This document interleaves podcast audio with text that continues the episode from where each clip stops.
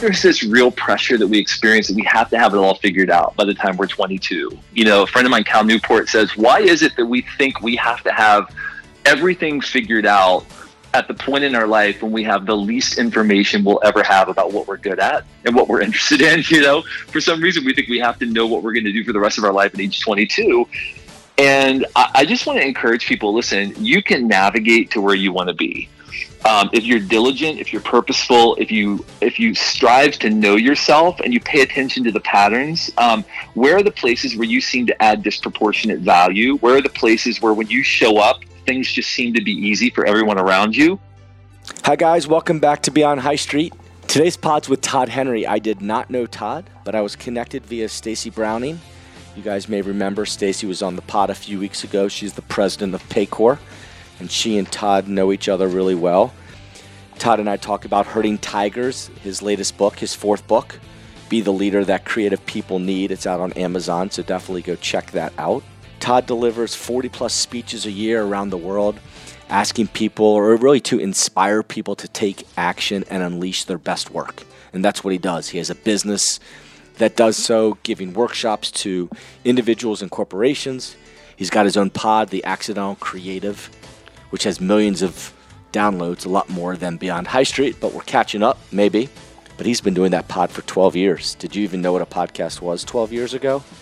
Four different books, like I said, all really interesting, all give great insight to individuals. And on the pod, he, he uses some of that insight uh, and, and, shares it for Miami students and thinking about the long game uh, and not just focused on the job two months ahead. He actually goes back to Oxford a few times a year and, and lectures and has conversations. I could have a conversation with Todd all day, really enjoyable. Uh, and, and this one, we, we start the pod in his moment of thinking of why have a fourth book, Herding Tigers. Enjoy.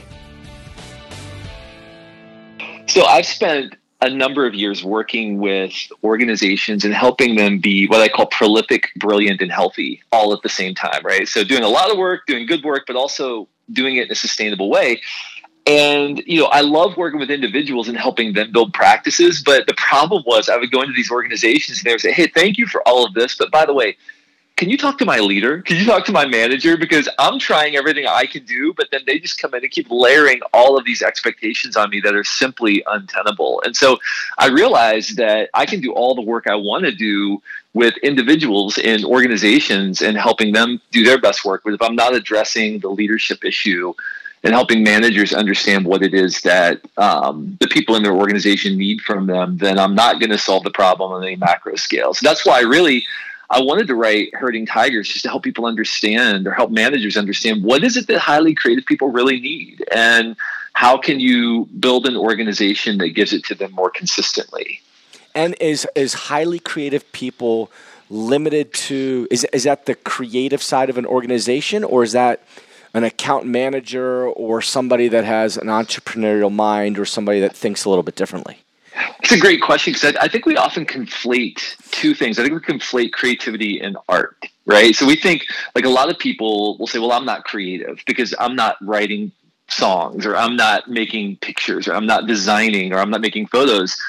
But the reality is, anybody who has to solve problems every day has to be creative. And so, an entrepreneur, of course, an entrepreneur is creative because they have to go to work, they have to identify you know, potential opportunities in the marketplace, develop products, figure out how to take them to market. I mean, that's an inherently creative act. And so, if you have to solve problems every day, then you are a creative professional. And so what I really try to do is step back and really think about this not through the lens of what does a designer or a writer or somebody like that need, but what is it that someone who is doing highly fluid, complex, problem solving work every day, what is it that they really need from their manager in order to thrive? Mm.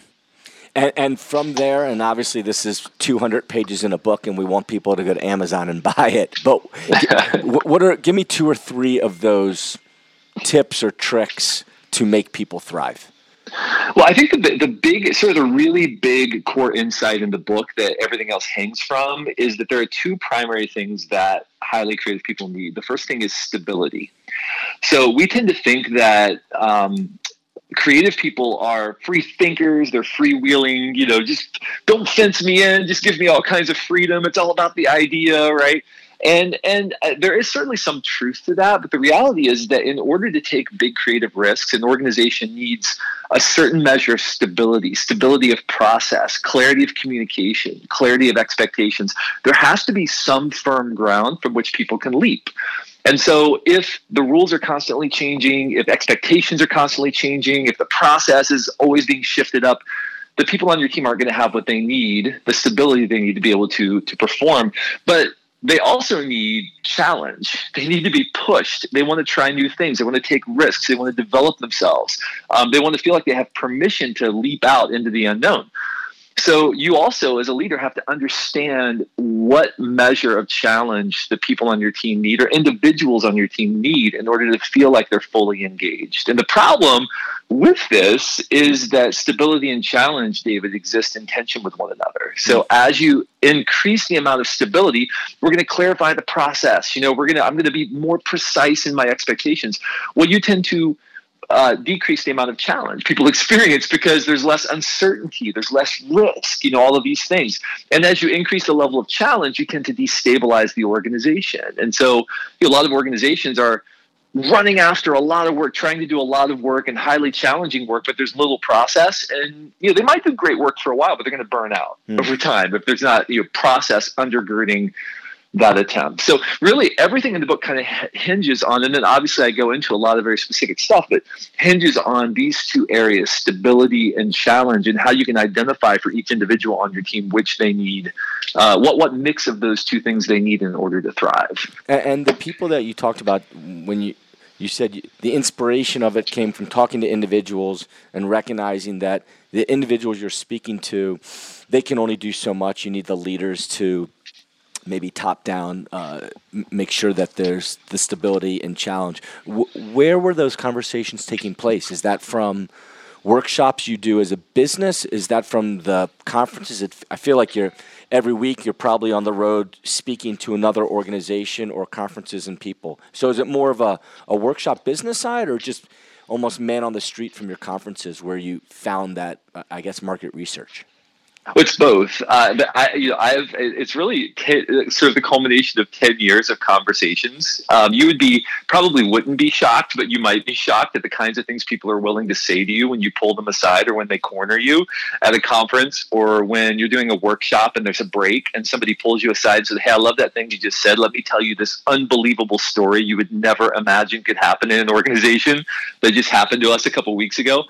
So, you know, the great thing is that, you know, I do have years and years of these sort of step aside conversations that I've had with both people on teams and also with leaders and then through doing you know hundreds of interviews on the podcast and talking to people about what really makes them tick and what makes them thrive. So it's been uh, you know really enjoyable to have that kind of access over the number over a number of years and um, and kind of begin to distill some of the patterns. The, the, the bigger issue is i'm sure that you probably can relate to this too as well david is that you know you, you start off doing something and you're so good at doing that thing that at some point some somebody comes along and taps you on the shoulder and says you know what? You're really great at doing that thing. You should be leading other people who are doing that thing. You know it's like wait a minute. Those are two entirely different skill sets. Just because i can do it doesn't mean i can lead other people who are doing it. And so many of the problems we have in organizations are simply the result of people being promoted without being given any semblance of a toolkit to be mm. able to do the job that they're being promoted into. Um, and so that was one of the patterns when you asked about the conversations, one of the patterns that I, I encountered was people coming up to me and saying, Hey, um, I just got promoted what do I do? like what what should be my first you know two weeks of actions in order to to to be able to do this more effectively? So anyway, yeah, but that's it's really just a, a lot of conversations over a lot of years with people. Yeah, that's really interesting. And this is book four. I mean, you've had three others. When you wrote your first one, The Accidental Creative, what year was that? I was writing it in 2009. It released in 2011. Okay. So writing a book is about a, about a two year process from the time you start to the time it actually hits the streets. And then what was your day to day from 95 when you finished Miami to 2009 before the you started putting something on paper? So I had kind of a very bizarre, um, and my, my friend Mitch Joel calls it the squiggly line. Right? It's a, I think many many people's careers kind of look like that. But I so I put myself uh, partially through school at Miami by uh, traveling and singing country music during the summers. So I would travel and play at you know, festivals and fairs and do all this kind of stuff, and um, you know all over the Midwest. And so when I and I studied marketing at Miami, and when I graduated school, I thought, you know what, I I think I might try to make a run at this. I might try to make a run at this country music thing. And so I did for about five years, actually traveled and sang and performed country music. We got to do all kinds of fun stuff and uh, opened for a bunch of big acts. And we opened for like Toby Keith and Kenny Chesney and the Dixie Chicks and all that. It was really fun. We had a, had a, a total blast doing it. Um, but at some point, I, uh, I met my, my wife, um, who wasn't my wife yet. But when I met her, I sort of had this kind of threefold decision. I was like, I can have let's see, let's see, music business, gainful employment, or marrying an amazing woman. It's like you can have two of those three, but you can't have all three at the same time, yep, right? So yep. I chose gainful employment and marrying an amazing woman. By the way, my wife also a Miami grad in '93, so we're sort of an inadvertent Miami merger. We Perfect. didn't mean to, but was, yeah. Um, and so uh, we uh, we we got married, and I actually got a job as creative director uh, at a place called Crossroads Church in Cincinnati, Ohio, um, which has since since you know, thoroughly exploded. Um, become this sort of massive, sort of behemoth organization. Um, at the time, it was much smaller, but over the number of years there, um, led the creative team and developed the creative team, and uh, was also doing a lot of freelance work and um, you know, sort of working with creative directors in the Cincinnati area, kind of doing some mentoring and things like that. And it was right around 2005 that I realized, you know, there's not a really good conversation out there about the nature of creating on demand. Um, you know, about going to work every day, having to solve problems, and some of the not just the the the work based um, problems that come with that, but some of the you know psychological issues that arise and just some of the personal uh, you know, sort of the, the how we how we manage our personal ambitions in the midst of trying to go to work and, and deliver great results every day. And so I started a podcast in 2005, which it's funny because at the time I thought, man, I'm so behind the curve on this podcast thing. Like I'm so late to the game, right? But I started this podcast in 2005 called The Accidental Creative. And I kind of forgot about it. Frankly, I put like four or five episodes out and I went, you know, obviously I was very busy, had a very busy job, and my wife and I had a couple kids at the time, and so I, you know, it was just kind of a little side project. And I went back to iTunes to look for podcasts to listen to about a month later, and I saw one called The Accidental Creative that was one of the top podcasts on iTunes. And my first thought, David, was, oh no, I stole someone else's name. I can't believe, why didn't I check first? But it was my podcast. that was one of the, you know, and so there were thousands of people listening right out of the gate. And I realized I'd struck a nerve. Um, you know, I was talking about things that maybe people had never considered or that at least they were thinking, but nobody else was talking about. And so the podcast quickly grew and continued growing. And I started getting these little invitations from you know companies like Mattel and Intuit and Intel and other companies just saying, "Hey, um, that thing that you you shared on that podcast episode, will you come and talk about that with our team?" Uh, sure, yeah, you know why not? Um, which is great, and that opened a lot of doors to begin having more formal conversations about some of these dynamics with um, teams all over all over the world, all over the globe, and then obviously through the podcast, to be able to have conversations with experts in uh, various industries and various fields, and that again continued to grow. And at some point, I realized, oh, I think that there's an opportunity here to to sort of take a leap and to do this full time and so I uh, was offered a book deal with this is sort of the part of the story where it's like and then penguin called me and offered me a book deal right? But right. that's that's kind of the way it happened. And um, you know so that happened and that's when i officially sort of leaped out and, and launched my business. So now i've been doing this full time for almost a decade or a little over a decade or about a decade. And I now I travel and I consult and I write books and I speak and uh, get to meet all kinds of amazing people. I, am amazed. This story's great, and it's amazing that you were doing podcasts a dozen years ago when the world didn't know what the medium of audio meant, and there's still many that do not. But I am constantly amazed in the era we live in now that people do not use social platforms or an audio platform to build uh, to to share their story, to build credibility. It's an unbelievable, not only networking, but call it indirect business development tool that you can do yes. from your home with really just a microphone. I mean, sometimes you can spend a little bit more money, but certainly on the social platforms on Twitter, you're sitting there with a phone, and that's it. And that's right, and, and it's an incredibly Absolutely, and it's an incredibly intimate medium too. I mean, you really feel like you know someone. I mean, I've listened to your to your episodes of, of your show, and I mean, I felt like I knew you before we ever spoke because it's such an intimate medium, and you you really feel like you get to know someone personally. And if you're building a brand, what better first of all what sort of easier medium is there to leap into than just i'm going to record myself talking and release it to people right? It's so much easier than than writing and blogging and or video. I mean everybody's talking about video now but with video you have to have a lighting setup. It has to look good right? You have to really think about what you're going to say. You have to eh, but with audio you just jump on a microphone and you talk about what's on your mind and it's such a great such a great medium. And it's been obviously obviously been such a huge gift to me, it's funny. I'll be in an event speaking somewhere, and I'll just be in the lobby talking to someone, and somebody will kind of be standing behind me. They'll come over and say, "Excuse me, are, are you Todd?" Because I, I, recognize your voice from your podcast, right? it's just funny how people, you know, it, it, just people feel like they know you. They feel like you're in their ear. Yeah, it's an amazing medium. And, and I feel with audio, you are allowed to how do I say it? Not have a perfect sentence. If if you're writing, I, I feel like when I write for Forbes, I, I write a a piece and then I go back and I edit it six times because I'm fearful that the comma's right. in the wrong place or it's a run on sentence.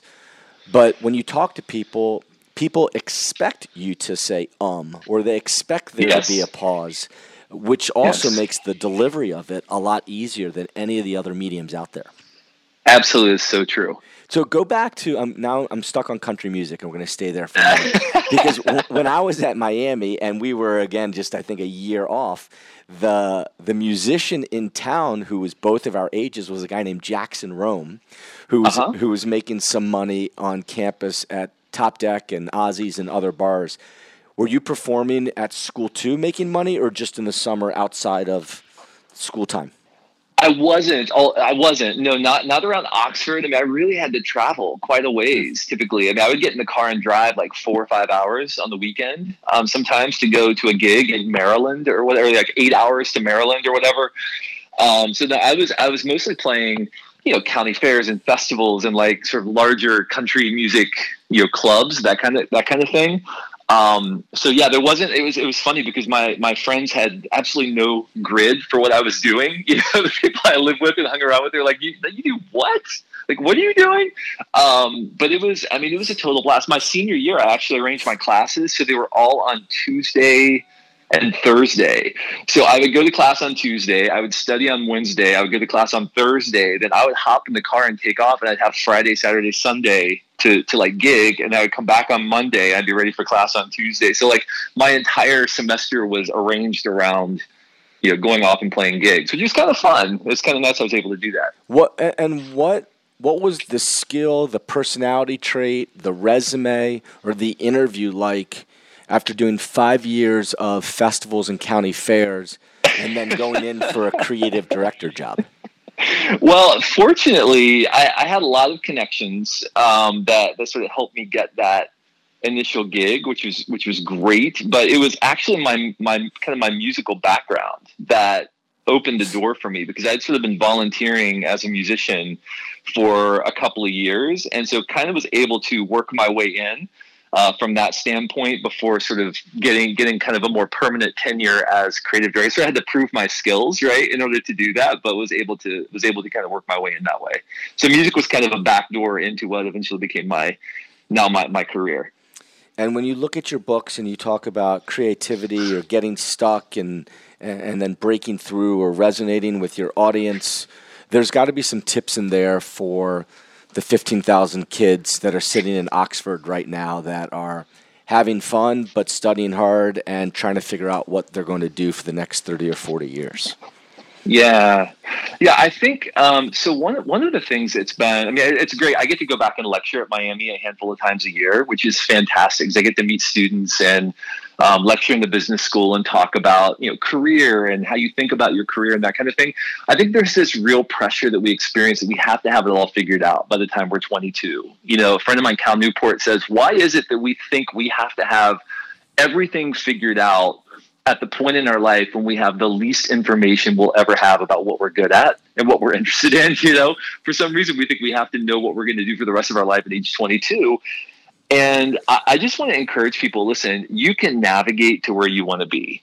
Um, if you're diligent, if you're purposeful, if you if you strive to know yourself and you pay attention to the patterns, um, where are the places where you seem to add disproportionate value? Where are the places where when you show up, things just seem to be easy for everyone around you? Um, if, if you start paying attention to those things and you work your tail off and you and you really position yourself to be able to bring value to people around you and make their lives easier then you're eventually going to navigate your way to the career path that you're wired for. It's only when you don't understand what matters to you and when you're not paying attention to patterns, you're only following money, you're only following prestige, right? I think that we, we tend to be motivated by a combination of pay, prestige, and process, right? We're either either motivated by it like the money itself, by the the prestige that comes with a title or some career path or whatever it is, or the process. Like I love the work and I love the value I get to create. So you have to understand what is it that you really love and what is it that motivates you and and make sure that you're being true to the things that you're wired for and that you're not allowing some of these other things to distract you. But eventually if you are and you focus on creating value, you'll I mean you'll navigate your way to way to where you where you need to be, and it doesn't have to happen by age 23. It won't happen by age 23. The the number of startups and su- successful startups in Silicon Valley that are started by 40 somethings is off the charts compared to 20 somethings. We only hear about the 20 somethings, right? But it's mm-hmm. the 40 it's typically the 40 somethings who build businesses that last and actually return a lot of shareholder value. It's because they have three or sometimes four or five failures behind them, or at least moderate successes before they finally have the the big success under their belt. And so, you know, just know that it's a long game, and just you know, pay attention to the patterns and keep navigating according to what you're learning. Mm. That, that's my advice. It's it's it's great advice and hard to do, right? Hard to do when oh, yeah. when you when you see the rent a bill come in and what mom and dad ask for. But yeah, we're, we're all doing this for a very long time. So trying to see, right. trying to get to an end game by or, or navigating your squiggly line that you talk about because everyone's got one of those. Yeah, that's exactly right. Well, and, and you have to work. I mean, this is the thing too. Like you have to work for a long time before you really discover who you are and what you're capable of. You know, it's not the kind of thing that you're going to figure out. Like you get your first job, and six months later, you're like, oh, I got this figured out. I know what I'm doing. I know, you know, no, I mean, you know, it takes, you know, sometimes takes a decade of just hard work, putting your nose to the grindstone, figuring out how do I deal with a difficult manager? How do I deal with a great manager? How do I, uh, you know, once I'm leading, like, what does it mean to lead a handful of people? Okay, now what does it mean to have more responsibility? What does it mean when I'm given a, a task that I don't understand? How do I figure that out? I mean, you have to spend a lot of time figuring those things out before you know, bef- before you finally start to connect some dots. And not to get a sneak peek at book number five, and I don't even know when there will be, but certainly you're noodling it as all, all, authors and thinkers and entrepreneurs do, which you are one.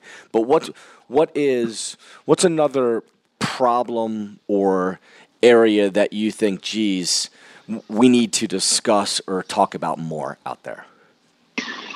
Yeah, so what, the the area I'm really focused on right now is engagement and motivation, um, but not not from the standpoint of you know, hey, what makes me happy or what fires me up, but what is it that really fuels people um, from a very specific standpoint. And so I'm working with a researcher and uh, a guy who has uh, an extensive background in business development at a really large research organization and we're actually uh, using 50 years of research um, uh, in, in a specific area uh, to, to try to distill some patterns and figure out what is it that really motivates people. So I think that's probably going to be the next thing that I'm exploring, uh, but I, I, don't know exactly yet. Um, I don't know exactly yet what the next book's going to be, but I'm, I'm pretty certain that's probably the area that we're going to be exploring. Do you still sing? Uh, I do at home. I don't. I don't publicly anymore. Although I, have been threatening.